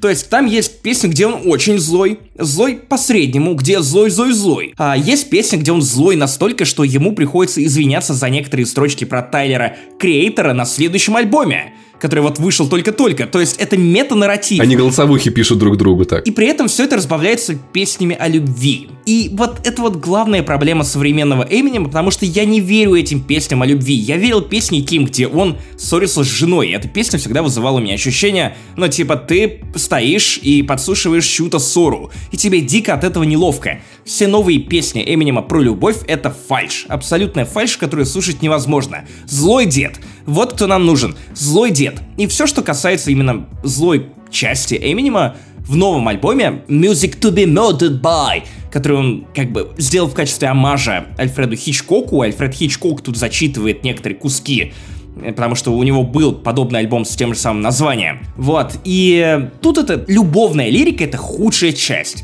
И, а также худшая часть, то, где Эминем пытается шутить. Про то, что вот, я как свеча, если ты мне отсосешь, типа, блю, ну как бы, блю, то я, блядь, ну типа, дед, тебе 47 лет, кто тебе сосать-то будет, господи. При этом, знаешь, мне всегда очень грустно, когда у именитых музыкантов выходят такие альбомы, вот, вот был этот альбом, вот не было его, никакой нахуй разницы. Последний, последний альбом Корна, вот есть он или нет, поебать. В одиннадцатом году у них выходил Pass of Totality, где они добавили дабстеп. Это было пиздато. Альбом Рамштайна. Вот был он, нет, похуй. Вот есть радио, она такая же, как и старые песни, она особо не отличается. Есть Bring Me The Horizon. Они выпустили альбом. Вот меня поразило, что они прямо сказали, нам нравится 21 Pilots, мы хотели сделать как 21 Pilots. Bring Me The Horizon берут и делают что-то, чего они никогда не делали. Нравится это фанатам или нет, это музыканты, которые растут, развиваются и делают что-то новое, что они не умели. Это в любом случае, ну, как факт просто безумно приятно в 21 век, когда все думают только об облей, как бы всем угодить. А, когда вокалист Deftones Чина Морена берет и делает группу Crosses. Я так понимаю, он туда скидывает все свои черновики, которые в Deftones не подошли. Но это пи***то, я люблю э, Deftones, я слушаю Crosses, я слышу что-то похожее, но это что-то другое. Ты понимаешь, что у человека есть что еще рассказать, помимо того, что он уже умеет делать. Но когда выходят такие альбомы, которые, да, понятно, это альбом Эминема. Ну, блять, ну нахуя. Но при этом, чтобы совсем до конца быть честным, дед все же пытается немного в модный звучок. Тут есть трек с Джуси Ворлдом, который в прошлом году умер. И это звучит местами модно, но это настолько расходится с тем, кем является Эминем, что, возможно, ему как раз лучше существовать в какой-то отдельной стратосфере. Потому что How do you do, мы kids? поняли, что ты охуенно читаешь рэп. Непонятно, правда, почему, начиная с 2010 года, ты ушел просто на ультраскорость, когда тебя невозможно слушать. В этом альбоме он опять бьет свои рекорды по скорости читки, но прикольно ли это? Нет, я все еще люблю больше старого Эминема, где он больше вкладывал души в текст, собственно, тут очевидно, он делает невероятные рифмы, невероятные тексты. Если это не текст про то, как он тусил раньше классно с D12, это отвратительная песня, просто пи***ц, мерзкий панча уровня русских рэп-батлов. Это прикольно, то есть мне нравится эта вербальная акробатика, особенно у Genius есть на ютюбе канал, где они просто разбирают текст Эминема и показывают, что с чем он рифмует. И понятно, что он ёбаный гений. У него невероятное ухо на рифмы. Он очень странно разбивает слова на 2, 3, иногда 4 части, и потом рифмует их с другими кусками других слов в абсолютно невероятных манерах, Просто посмотреть эти ролики, их очень интересно смотреть. Вот реально, очень интересно. Но при этом классно ли это слушать? Да скорее нет. Но при этом все равно. Вот люблю деда. Мне очень понравилось то, что сказал Паша Борисов, бывший редактор «Медузы». Сейчас он ведет в Телеграме канал «Альбомы по пятницам». И он отметил, что слушать Эминема это вот как вот как прив... это как слушать Гуфа. Ты включаешь каждый новый альбом Гуфа просто чтобы узнать, что он еще не умер. И что у него там произошло за это время, пока ты не слушал его последний альбом. Гуфа я не слушаю, этот рэпер мне не интересен, но да, ну да, с Маршалом я за годы настолько сроднился, он до сих пор выпускает охуенные песни, которые задроченные по панчам, рифмам, и я все это обожаю. Я обожаю хип-хоп, я обожаю то, насколько он задрот, я обожаю, что он явно угорел по американским рэп-баттлам, поэтому все его песни напоминают, блять, раунды рэп-баттла, зарубежного, высококачественного. Но при этом это уже не музыка, которую делал Эминем в начале своей карьеры. А теперь рубрика «Сериал на Netflix от Паши». Помните, я всегда вам рассказывал про сериалы на Netflix крутые? Да, ты. И в этот раз ты. я снова расскажу вам про обалденный сериал, который, если честно, по тематике, ну, я, я немного удивлен. Я не ожидал. Э, Его начала смотреть Карина. Я такой, дай-ка я присоединюсь. И она такая, тебе точно интересно? Я такой, давай попробуем. Три серии спустя она такая, тебе точно интересно? Я такой, блять, просто включай следующую, что нахуй происходит? Что такое Queen? И вы, наверное, знаете на всякий случай, это такие костюмированные шоу, где мужчины переодеваются в известных поп-певиц, в красивых женщин, которые часто выглядят безумно похожи на этих женщин, ведут себя невероятно женственно и под э, фанеру там Силен Дион и прочих крутых певиц открывают рот, устраивают красивые шоу. А иногда и сами поют, если умеют. Да, Рупол — это чернокожий Queen, и на Netflix вышел сериал с ним в главной роли. Охуительный, называется AJ and the Queen. В чем там прикол? Рупол э, скопил денег на свой собственный драг-клуб. И э, деньги лежат на общей карте с э, его бойфрендом. И внезапно оказывается, что бойфренд, в которого Рупол был безумно влюблен, его кидает на эти бабки. Он остается без денег, без средств к существованию и отправляется в тур по нескольким городам США. На два этажа выше Рупола живет девочка. Это небольшой спойлер к О первой серии. нет, чувак, только не спойлеры. Давай их сюда. Лучше объяснить, что в сериале настолько клево. Короче, она живет в квартире, то есть ты, ты не сразу выкупаешь, что это девочка, потому что, ну, маленький ребенок, похоже пацан, ведет себя как пацан, одевается как пацан. Где мать этой девочки, непонятно. Квартира опечатана, она там типа бомжует. И Рупол отправляется в тур и обнаруживает, что у него в фургоне едет э- эта девочка. И она такая типа, бля, у меня дед в Техасе, ты едешь в Техас, отвези меня к деду. Ну погоди, ехать в Техас явно не лучшая идея, учитывая, что он мужчина, который переодевается в женщин. И это Техас. Знаешь, самое вот удивительное, что я ожидал какого-то нудежа, знаешь, про то, вот, там принимают этих, не принимают. Вообще нет. Ну, то есть, никто не кидает в Рупола камни, никто не осуждает его выбор, ни его ориентацию, ни его костюмы. Этого вообще нет. Это Last of Us. Честно говоря, это последнее сравнение, которого я ждал. Это роад-трип. Ну, то есть, Руполу надо отвезти эту девочку к ее деду куда-то далеко. Старик Логан. Это путешествие длиной в 8 серий по, да, или Старик Логан, это много чего. При этом девочка... Старик ли? ведет Может быть, старикесса. При этом девочка ведет себя как пацан, одевается как пацан. Рупол взрослый мужчина, который ведет себя как женщина, одевается как женщина. Тоже напоминает зеленую книгу, где были два персонажа, которые вроде как выглядят вот так, а на деле они совершенно другие. Здесь им есть чему друг у друга поучиться, они встречают удивительных людей. Ну, понятное дело, происходит много драмы. Там лучший друг Рупола это тоже чернокожий гей, который вообще слепой, но при этом драквин, и у них потрясающие, очень забавные э, диалоги. Ну, то есть, чтобы ты понимал, там потрясающая шутка просто в первой серии, когда Рупол приходит в полицию и такой, типа, «А, меня ограбили, А, мой бойфренд снял деньги с нашей общей кредитной карты, так я, знаете, где он живет? Ну, он говорил, что живет там-то, но кажется, он живет не там. И офицер такой, подождите, вы дали кредитную карту человеку, которого ни разу не были дома. Рупол такой, мне нужна офицер-женщина. Резкая склейка, офицер-женщина такая, вы отдали деньги человеку, у которого даже ни разу не были дома. Рупол такой, берет телефон, показывает фотографию, офицер-женщина такая, а, ну да, окей, все понятно. Мы, мы, мы его найдем. Ну, то есть там куча юмора, поучительная история, без нудежа, без какого-то, знаешь, вот этого, там, сейчас мы вам будем вещать какую-то, блядь, охуевшую истину.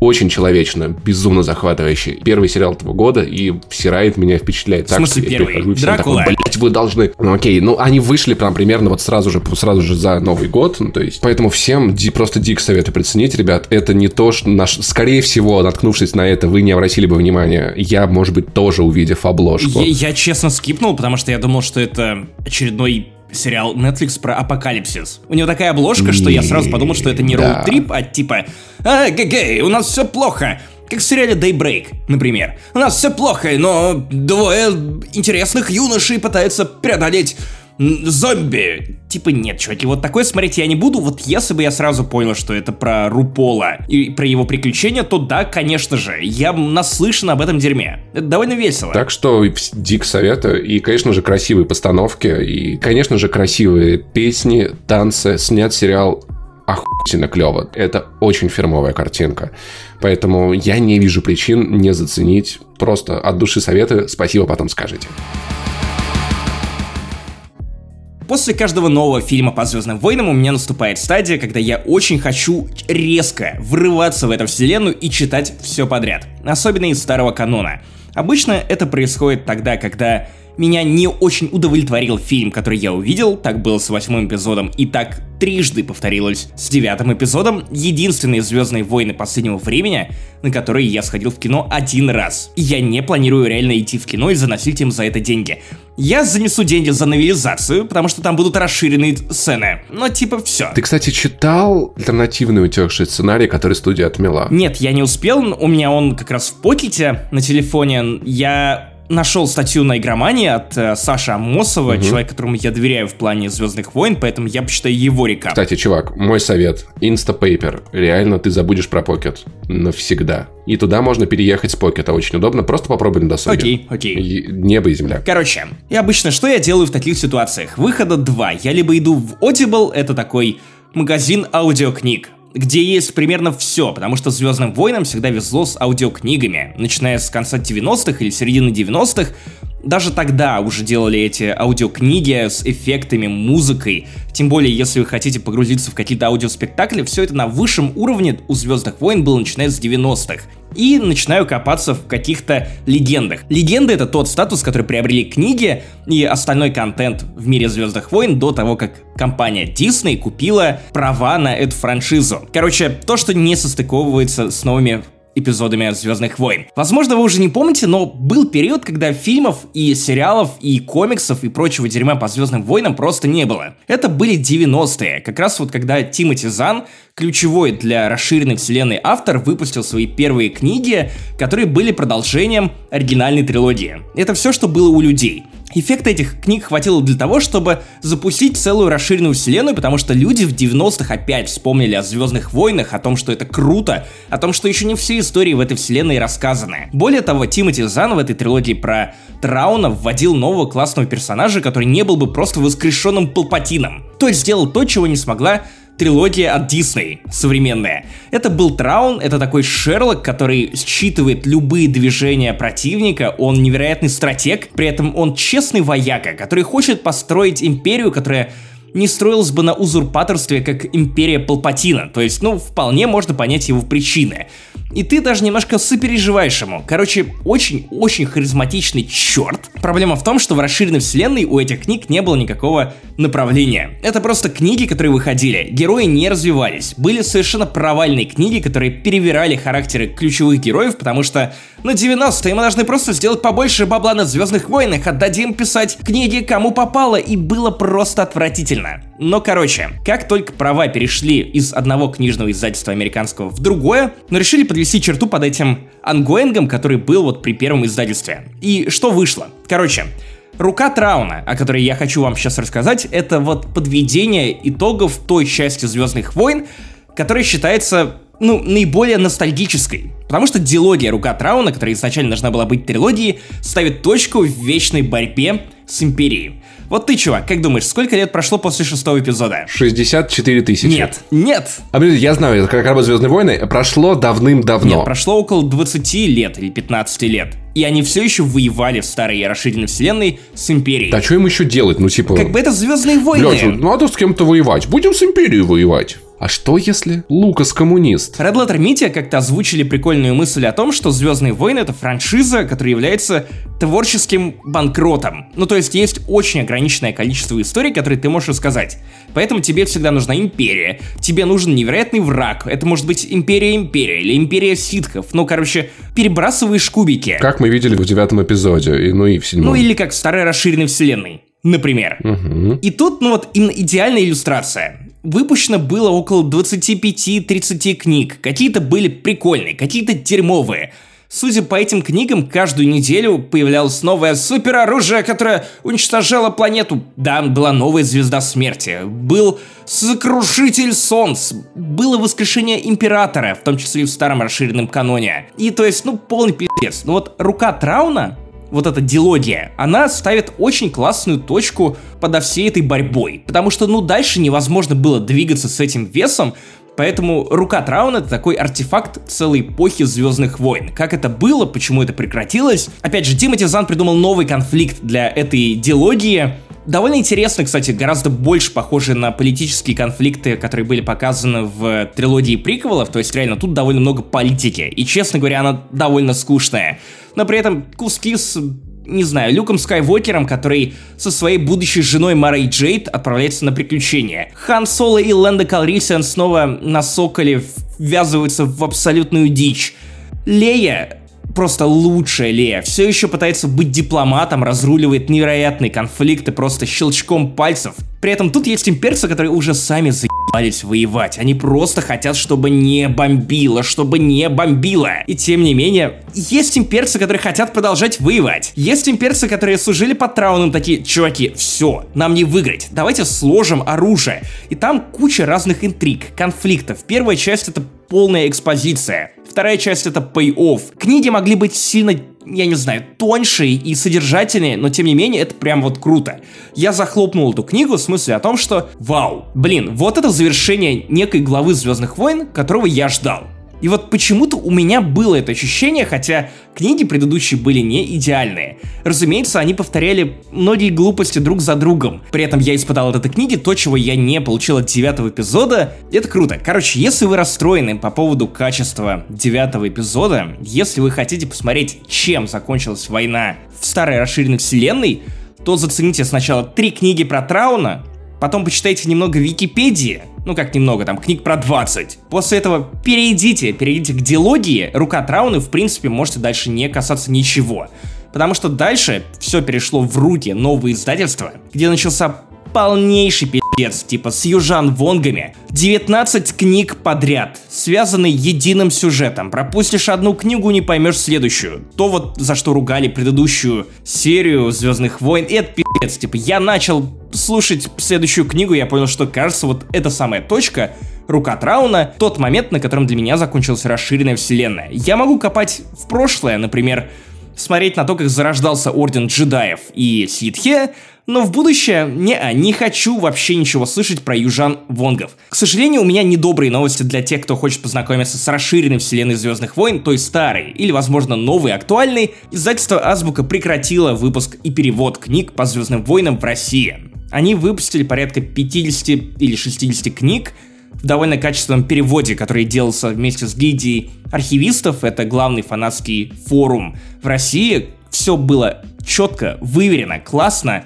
К сожалению, все это закончилось, поэтому F помянем. Если вы остались не под впечатлением от девятого эпизода, но хотите немножко инкапсулировать в себя Звездных войн, то почитайте свежий комикс, вышло, по-моему, два или три выпуска Чарльза Соула про Кайла Рена. Он так и называется, Rise of Kylo Ren.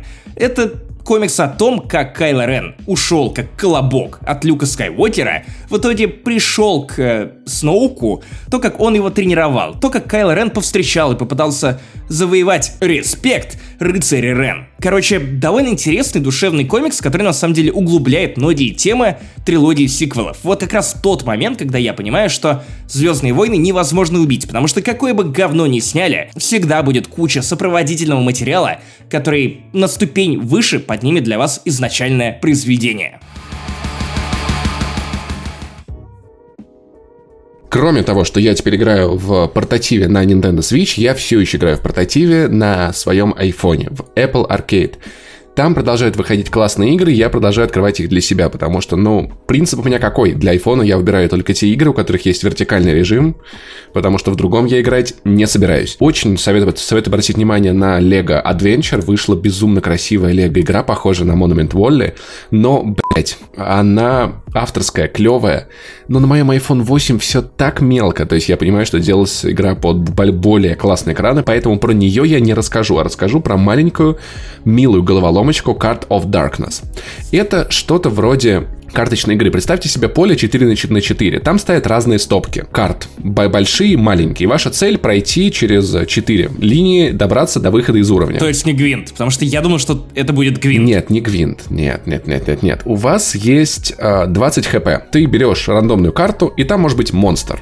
Если у этого монстра ты по нему ударяешь, ты теряешь хп. Ты можешь найти меч. Четным мечом ты убиваешь монстра с четным количеством хп. Нечетным с нечетным. Ну, если у меча урон 5, а у монстра 10 хп, ты получаешь только 5 урона. Если ты ударил не тем мечом не того монстра, меч ломается. Ты поднимаешь там хилки.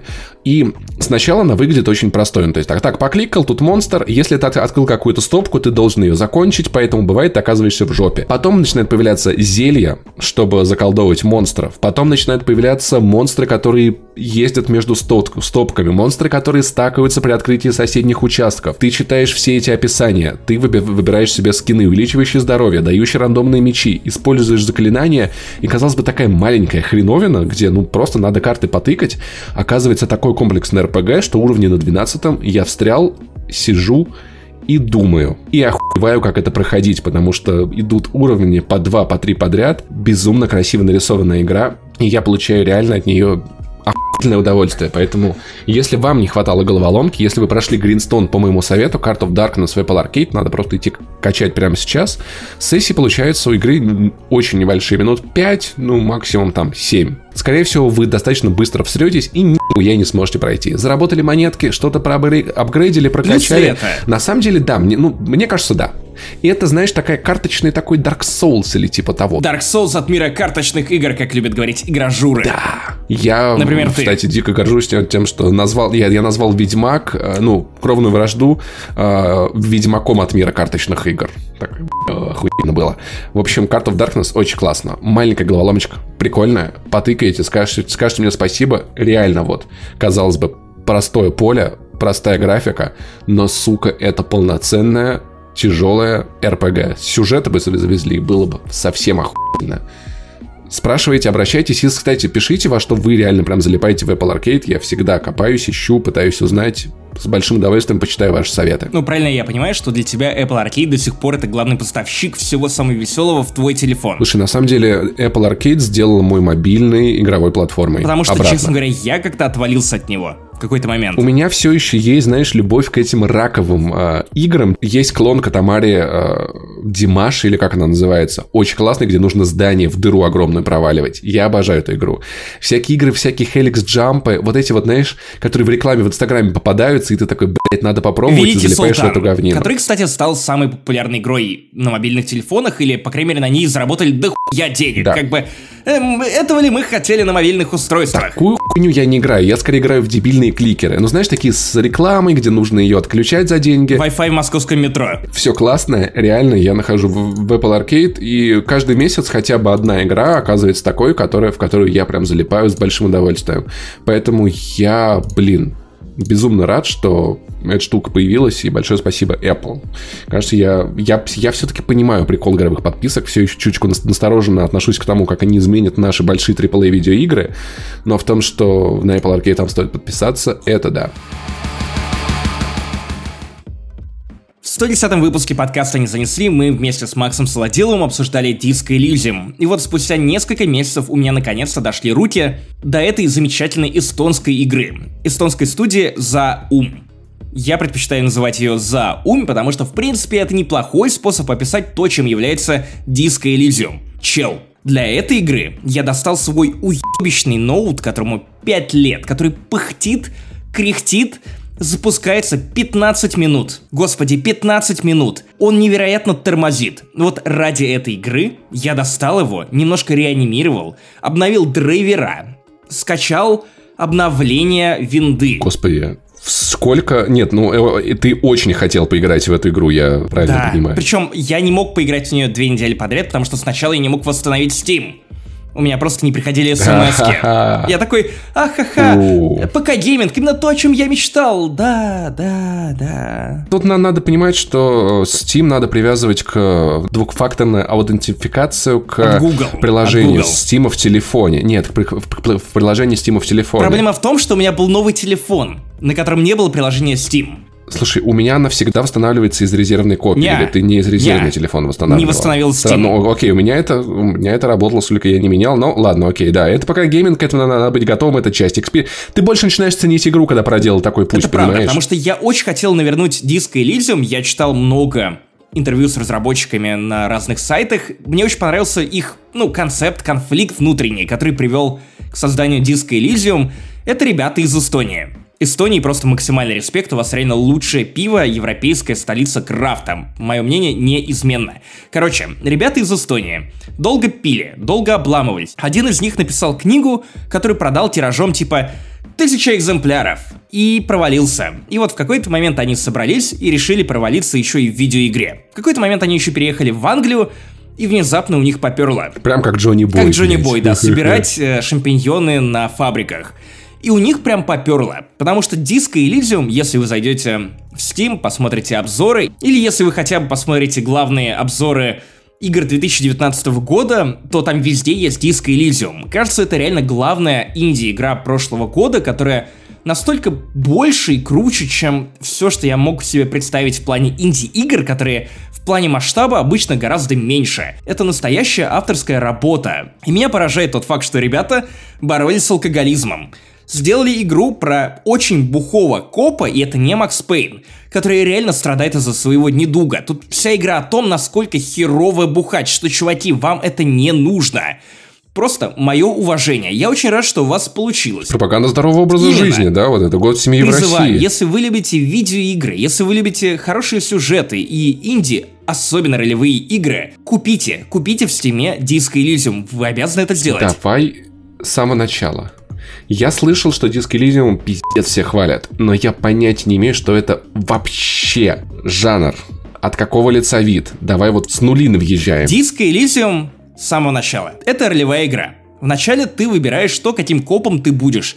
Ты можешь быть вдумчивым копом, ты можешь быть копом-эмпатом, ты можешь быть копом-силовиком. Это все разные ипостаси копов. То есть ты, Максим, мусорнулся, да? Типа того. Ты можешь быть начитанным копом, энциклопедистом, у которого куча знаний, это пригодится вам в начале игры, потому что главный герой просыпается без памяти, и вы потом поймете, что это не то чтобы самый избитый троп. Вернее, троп-то избитый, но тут он как нельзя к месту. Короче, все эти билды персонажа отличаются и сильно влияют на геймплей, потому что если ты больше любишь, ну, в драки-то влезать, ёпта, то многие вещи для тебя становятся сильно проще, потому что ты можешь просто поиграть мускулами, кому-то пригрозить, какого-нибудь качка просто смести, а тут есть прям качки, которые преграждают тебе дальнейший путь.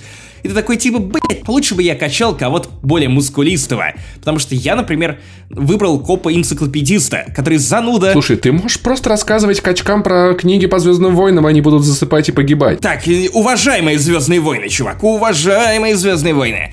Есть коп-эмпат, который работает на том, что он классно считывает аудиторию, комнату и понимает, где что нужно вбросить для того, чтобы, ну, как-то повлиять на человека и добиться от него информации, которая ему нужна. Я играл в итоге за копа, энциклопедиста, как я уже говорил. Помимо этого, есть сложная схема просто прокачки разных сторон твоего разума. Ты можешь отдельно прокачать эмпатию, отдельно прокачать логику, отдельно прокачать, ну, я не знаю, например, визуальную сметливость, чтобы ты как Шерлок мог восстановить то, что произошло на месте преступления. И это 24 разных скилла. Мгм. Каждый из твоих выборов очень сильно влияет на геймплей. По факту ты получаешь три разные игры.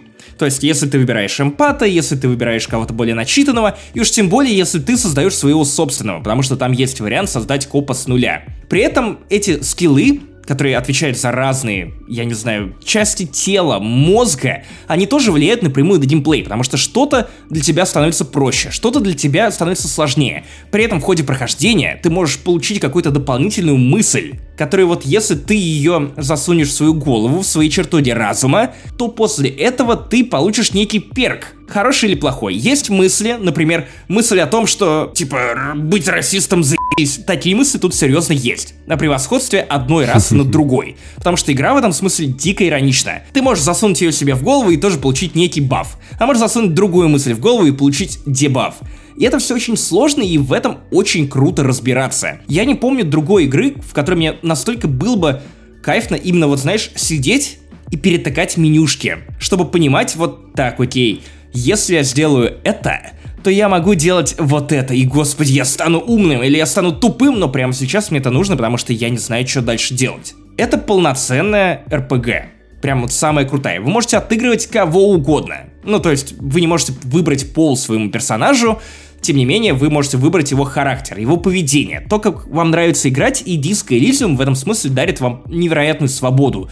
Вы просто проваливаетесь с головой в этот мир, первые часы вам довольно туго, в том смысле, что очень сложно привыкнуть к этой системе, понять, что за что отвечает, но как только вы разбираетесь, вы понимаете, что вау, это прорыв, это революция, это просто, в конце концов, очень круто, я давным-давно такого кайфа не видел и не получал. Помимо этого, что такое Disco Elysium? Потому что я описал тебе только часть того, как работает эта игра. Да, вот, мне важно понять, что вообще играется это Ролевая как. игра. Помнишь, вот как в Старе? Когда у тебя вид сверху, Neverwinter Nights, Baldur's Типа Gate. как Fallout старые, да? Именно так, вид сверху, при этом игра в 3D.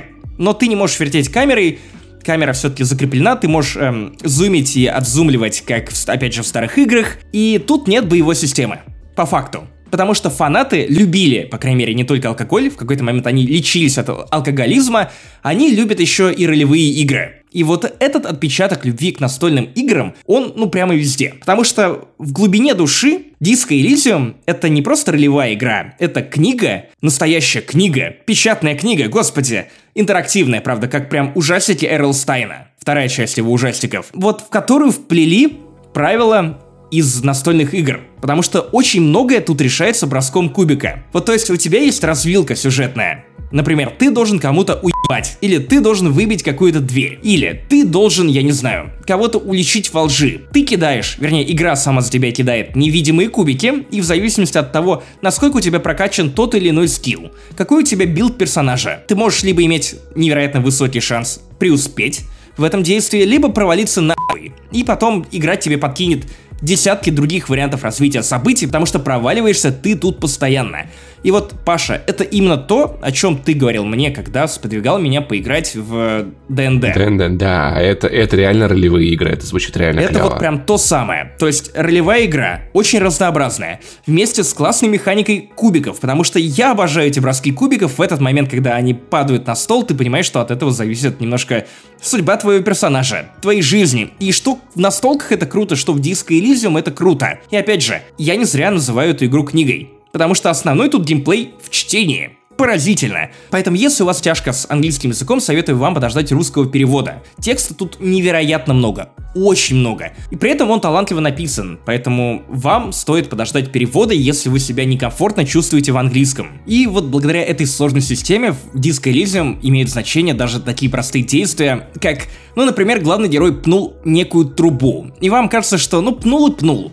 Но потом аукнется главному герою и это. Очень круто. Очень круто все взаимосвязано. И самое главное, из-за того, что тут нет боев, меня не заебывает в это играть. Потому что ты понимаешь, что ты занимаешься натуральным расследованием. И там, где тебе нужно кому-то въебать, втрепать, или, я не знаю, по холке погладить, ты кидаешь кубики, ты можешь прососать, опять же, можешь во время этого подхилиться, если тебе нужно, причем тут две шкалы хила, есть мораль, есть здоровье. Типа душевное здоровье и обычное здоровье. А, то есть там коп может просто в, в депрессионную Да, уйти и особенно подохнуть. если ты выбрал эмпата. У эмпата очень нестабильное психическое здоровье, поэтому за ним нужно особенно следить. Любая колкость в его Но. сторону его ранит, и тебе нужно вот прям подбирать специальные таблеточки. Но и эмпат, он типа лучше понимает людей, видимо, да, типа? Да-да-да, он считывает их лучше. Мгм, кайф. Вот. И в чем суть? Главный герой просыпается с дикого похмелья. Он настолько упился, что он не помнит, кто он такой, чем он занимается, где он находится, что происходит. То есть, литерально, проблеванный, заблеванный, сумасшедший, никакущий, похмелушный Макс Пейн в абсолютных ебнях просыпается, видит, что на потолке на вентиляторе крутится его одежда, и такой типа, «М-м-м, блять, что происходит? И вот если вы играете за энциклопедиста, то вам проще, потому что память сама подкидывает вам некие всякие полезные штуки. Опять же, почему эту игру очень удобно сравнивать с книгой? Потому что, как и в книгах, тут с главным героем время от времени говорят голоса в его голове. Но он не сумасшедший, это просто разные чувства, которые вызывает к нему напрямую. Например, логика, которая может с ним поспорить. И вы можете ввести натуральный диалог со своей логикой, что, ну, логично в каком-то смысле. Внутренний диалог как бы в игре. Именно. Есть, например, такая штука, как драма. Когда в какой-то момент драма вступает в действие и такое типа, а давай, давай наебнем что-нибудь драматичного. О, это я, это я, да, это по жизни просто. Это же охуенно, ты же хочешь, хочешь немного разбавить этот монотонный диалог, чтобы что-то как-то потрясло всех. И вот такие штуки, они делают диско Elysium не только книжный, но и безумно человечный, потому что главный герой приобретает грани, и которые просто невозможно, наверное, в другой игре с другим количеством и принципом работы механик. Диско Elysium просто филиграна в этом смысле.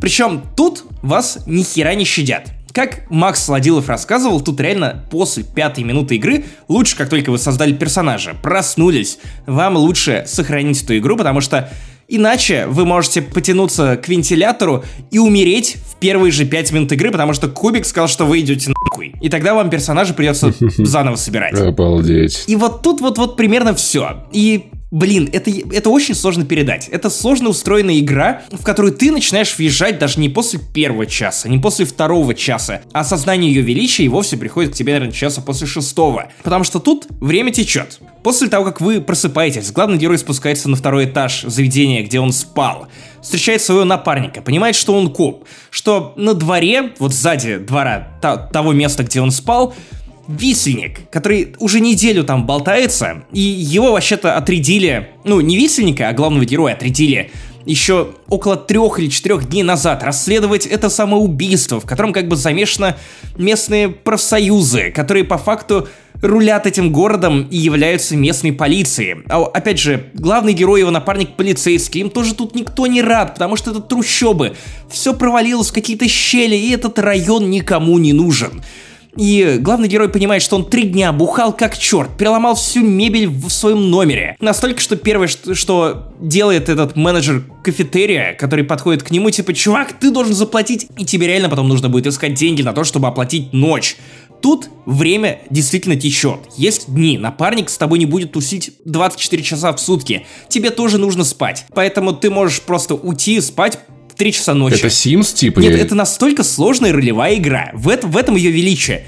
Вот знаешь, вот как в, в, что меня бесило в играх про расследование, про детективов, про то, что все складывалось так удачно. Тут ты можешь схватить один квест, второй, третий, четвертый, пятый, шестой, и получить развитие этих квестов только на второй день расследования, на третий день расследования. Простейшая задача. Тебе и твоему напарнику нужно снять трупешник, который болтается на поясе который привязан к суку дерева. Ты можешь решить эту задачу несколькими способами. Но если тебе не везет, если ты сразу не успеваешь словиться, вот что, что кому обратиться, кого подбить на это, то если у тебя другой билд, который не помогает тебе в том смысле, ты, например, можешь решить, я хочу выстрелить в этот ремень, который держит тело этого чувака из пистолета. И сначала это делает твой напарник. Проваливается. Потом он отдает пистолет тебе, потому что ты как полная мразь не только забыл свое имя, ты пробухал пистолет, который ты продал, ты пробухал свой бейджик, в твоем участке над тобой просто смеются. Абсолютно все, потому что ты посмешище, а не коп, хотя вроде как у тебя есть отличный послужной список из дел,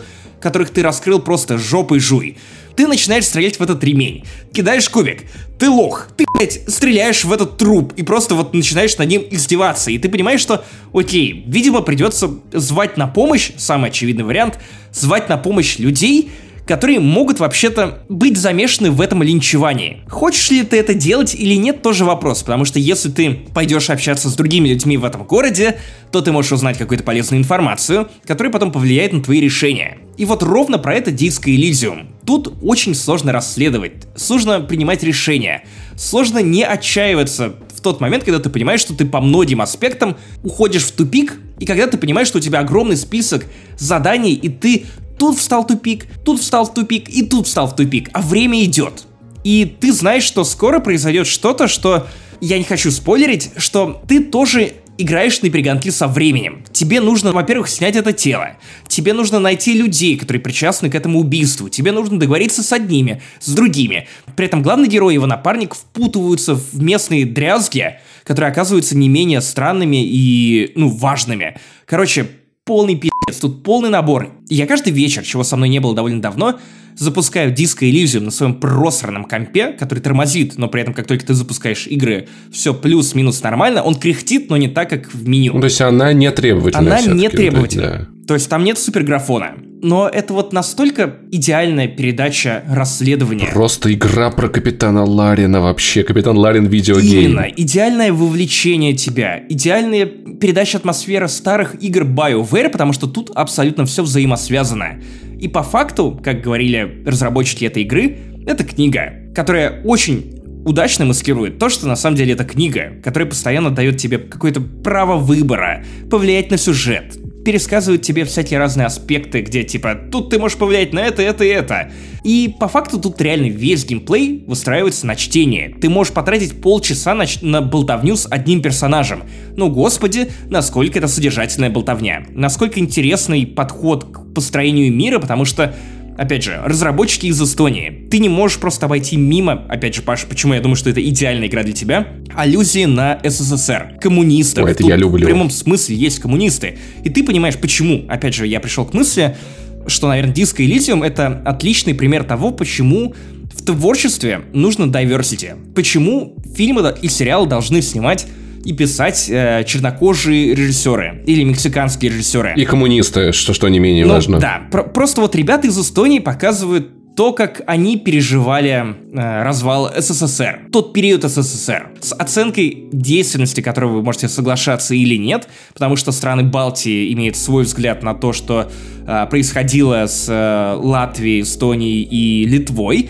Вот тут это не прямым текстом, потому что тут все же выдуманный мир, но при этом коммунисты есть. И ты вот по косвенным признакам можешь догадаться, что под некоторыми странами и регионами имеются в виду вполне реальные страны, которые, ну, вот в каком-то смысле были участниками и всего этого процесса, и его пережитка. Это интересно, потому что это уникальный взгляд. То, о чем я рассказывал, когда вещал в подкасте «Не занесли» про эстонский стендап, что эстонский стендап реально хорош. В том смысле, что это подача материала. Но шутки долго доходят. а, в американском стиле, его структуризация, абсолютно американский стиль, при этом а, те мысли и те темы, которые затрагивают эстонцы, они вот очень близки к тебе, потому что в каком-то смысле ты и твои родители являются наследниками этой культуры. Короче, Disco Elysium мой огромный респект. И чтобы вы поняли, насколько я проникся, короче, у меня, как и у Паши, тоже началась игровая хандра. Я ни во что не мог играть. Я покупал игры на каникулах. Например, я купил Greenfall и Блин, поиграл в него 4 часа, и каждый раз, когда я возвращаюсь туда, я понимаю, что мне просто скучно.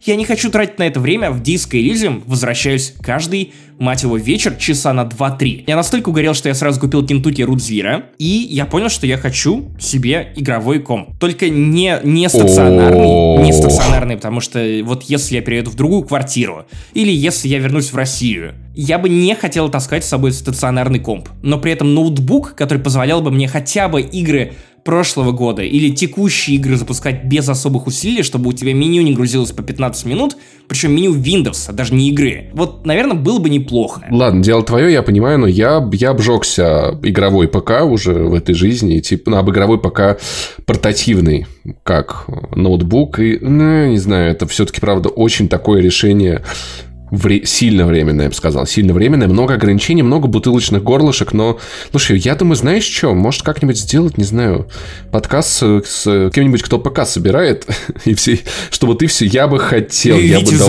Витя, вот. Витя, расскажи нам про игровые ПК. Кстати, если вы переживали, вряд ли вы переживали, просто, может быть, может быть, вам будет интересно, эм, моя так называемая игровая депрессия, каж- кажется, Пока что э, отступила, потому что после Нового года, когда закончились новогодние праздники, я же еще брал ненадолго отпуск, я дико залип в Death Stranding, и эта игра мне заходит. В эту игру я играю, и, знаешь, наблюдаю удивительное свойство, я заметил. что бывает, ты не можешь погрузиться в мир игры, и ты выключаешь в комнате свет, выключаешь телефон, сидишь и стараешься в него погрузиться. А с Death Stranding я как-то вот с ней так жился, что когда я разговариваю с кем-то по телефону или когда я слушаю какой-то подкаст и играю в игру, мне все равно дико кайфово. Я сейчас на пятой главе, и я просто, блядь, в восторге. И при этом вот та, та глава, на которой все ругались, что напросел по геймплею. Ты ее даже не в каких заметил. кайфах я там катался туда-сюда. Я такой, ну, в, в смысле сюжет, подождите, я еще построил не все дороги. Так что у меня все, короче, работает хорошо. Наверное, все наладится, я надеюсь. А ты попробуй Apple Arcade. Я не очень хочу пробовать Apple Arcade, но я накупил себе игр на этот ноутбук, немощный, количный, и в ближайшее время я буду лечиться именно вот играми в духе Disco Elysium, Kentucky Road Zero и еще что-нибудь придумаю. И Disco Elysium я на самом деле безумно заинтересован. Да, мне нужен в нее перевод, потому что я правда охуею. Но вот важный, реально важный вопрос. А версия для Nintendo Switch? Я понял, что я не дождусь. Это тот случай, когда мне слишком интересно. Для свеча, наверное, это было бы идеально. Ладно. Но, опять же, чувак, вот просто вот очень хотел эту игру, и я не разочарован. Вот сейчас я жду, не дождусь, когда мы закончим писать этот подкаст, чтобы пойти и еще день провести, потому что мне там нужно опросить несколько свидетелей. Вот, прижучить их, прямо скажем. Все, Максим Иванов нашел свою игру. Детектив Максим Иванов. Итак, мало кто знает, похоже, но у нас есть Donation Alert, куда вы тоже можете прислать нам какую-то монету, желательно чеканную, чтобы поддержать наш подкаст и сделать нам приятно. Пользователь Данром отправил 10 американских долларов. Разбаньте на Патреоне Plus. Я не знал, что Иванова такая нежная психика, впредь буду аккуратней. Человек извиняется. Максим-то парень неплохой, просто ушибленный на ЗВ свечей, половина из того, что он советует, мягко говоря, не очень, но зато другая половина, годнота. Ах, так вот, разбаньте на Патреоне Plus. Я думаю, что если Данром обещает себя хорошо вести на первый раз и за, ну, за 10... в прошлый раз, если я помню, то он довольно сильно хуйничал, поэтому пришли еще 10 баксов и разбаним чтобы ты не был настолько нежен. Лучше у нас очень капиталистическая тюрьма для, для провинившихся на Патреоне. И, Данром, спасибо тебе за эту, за, за эту поддержку. Даже несмотря, несмотря на то, что Максим Иванов банит тебя на Патреоне, ты все равно нас слушаешь. Советую поменьше хуйничать. Вот и все. Поменьше юношеского максимализма. Слушай, ну, наверное, вот э, если человеку не нравится, что, что ты повернут на свече, то сейчас он такой, нет, все, этот подкаст потерян для меня после этого выпуска. Итак, а, Дадмор48 пишет «Огонь», ставит 5 звезд. Как говорят в Черноземье, огонь. Парни, продолжайте. Спасибо вам. Я умею говорить по-черноземски, если что. Ты умеешь говорить по-воронежски. Ты не можешь нас так называть, только мы можем себя так называть. Ты, кстати, знал, что, что Окей, пару лет назад, кстати, оказывается, в Новоронежском филфаке приняли решение, что правильно теперь говорить воронежане. Рижане, парижане и, и воронежане. И рижане. А, да, да, точно, ты шутил, воронежан, воронежан, вставай. Блин, ты забываешь то, что я тебе говорю, мне это нравится наконец-то. Блин, Максим из прошлого довольно неплохо пошутил. Калеронгер пишет, Бомба 5 звезд, лучший ведущий и лучший подкаст. Не сомневался в этом. Чистая правда. Паркур 22229, кайфушки 5 звезд. Хай гайс, нам пишет, кажется, LJ. Шлю привет из берегов Северного Альбиона. Зима тут скудная, как и во всей европейской части России. Повсюду серость, наркоманы, грязь и похоти. Так, э, Северный Альбион, который Англия или Питер, я не очень понимаю, погоди. Мне кажется, пишет нам главный герой Диско Элизиум. Повсюду грязь и похоть. Но каждый понедельник вы своими шелковистыми голосами открываете для меня мир поп-культуры и делаете мой мир чуточку лучше. Это чуточка, как огонек далекого маяка моей души. Качество, что манит и заставляет двигаться только вперед. Выражаю максимальный респект всем тем, кто причастен к проекту «Не занесли». Это я и Максим, и э, наш монтажер Евгений. Женя. Верю, что когда-нибудь выдам вам респектов вживую мир. От души, братан, всем огонь. Ой, хороший подкаст, хорошая неделя. Блять, я очень счастлив. И мне кажется, ты очень довольно наблюдал, как я поигрываю тут в Link Adventure, пока пишу подкаст. Пока я, я рассказывал тебе о Звездных войнах, о Диско Элизиум. Да-да-да-да-да, чё, да, слу- да, Диско Элизиум, прям, о, слушай, эти хреновины надо со с обрыва сбрасывать, ладно, нормально. Я данж открыл. Вы уже видите, вы, вы уже видите, как это работает. Просто оплетаю своими щупальцами его разум. Как император Не, Палпатин. не перестану ругать компанию Nintendo. Ой-ой-ой, посмотрим, посмотрим. Не перестану. Вот, а с вами был подкаст «Не занесли». Самый, по моему мнению, ламповый, лучший, потрясающий и факт с лучшим комьюнити, который только можно представить. Вот это то, в чем я не сомневался и не сомневаюсь, убеждаюсь каждым разом все сильнее и сильнее. Еще раз спасибо всем вообще, кто слушает, всем, кто подписывается, всем, кто подписывается на Патреоне, рассказывает друзьям. Всем, кто ставит оценки в iTunes. Кстати, ставьте оценки в iTunes. Всем, всем, кто задумал для меня этот сюрприз, и это просто сердечко. Короче, ваши ушки ласкал 121 выпуск подкаста «Не занесли». Максим Иванов в твиттере I Love Saint Jimmy, Паша Пивоваров, Паша, Паша Пони. Пони прям счастливый-счастливый. Очень важная хреновина. Мальчики, девочки, подписывайтесь на мой Twitch, я там стримлю гитарку, мне очень-очень вас всех не хватает. Паша Пони на сайте Twitch. Обычно мы собираемся по воскресеньям, но на неделе я тоже могу запуститься, как пойдет, как будет вдохновение АЕ. Подписывайтесь на нашу группу во Вконтакте. Не занесли, внезапно так и называется. И будьте паиньками, лапоньками. Мы вас любим. Пока.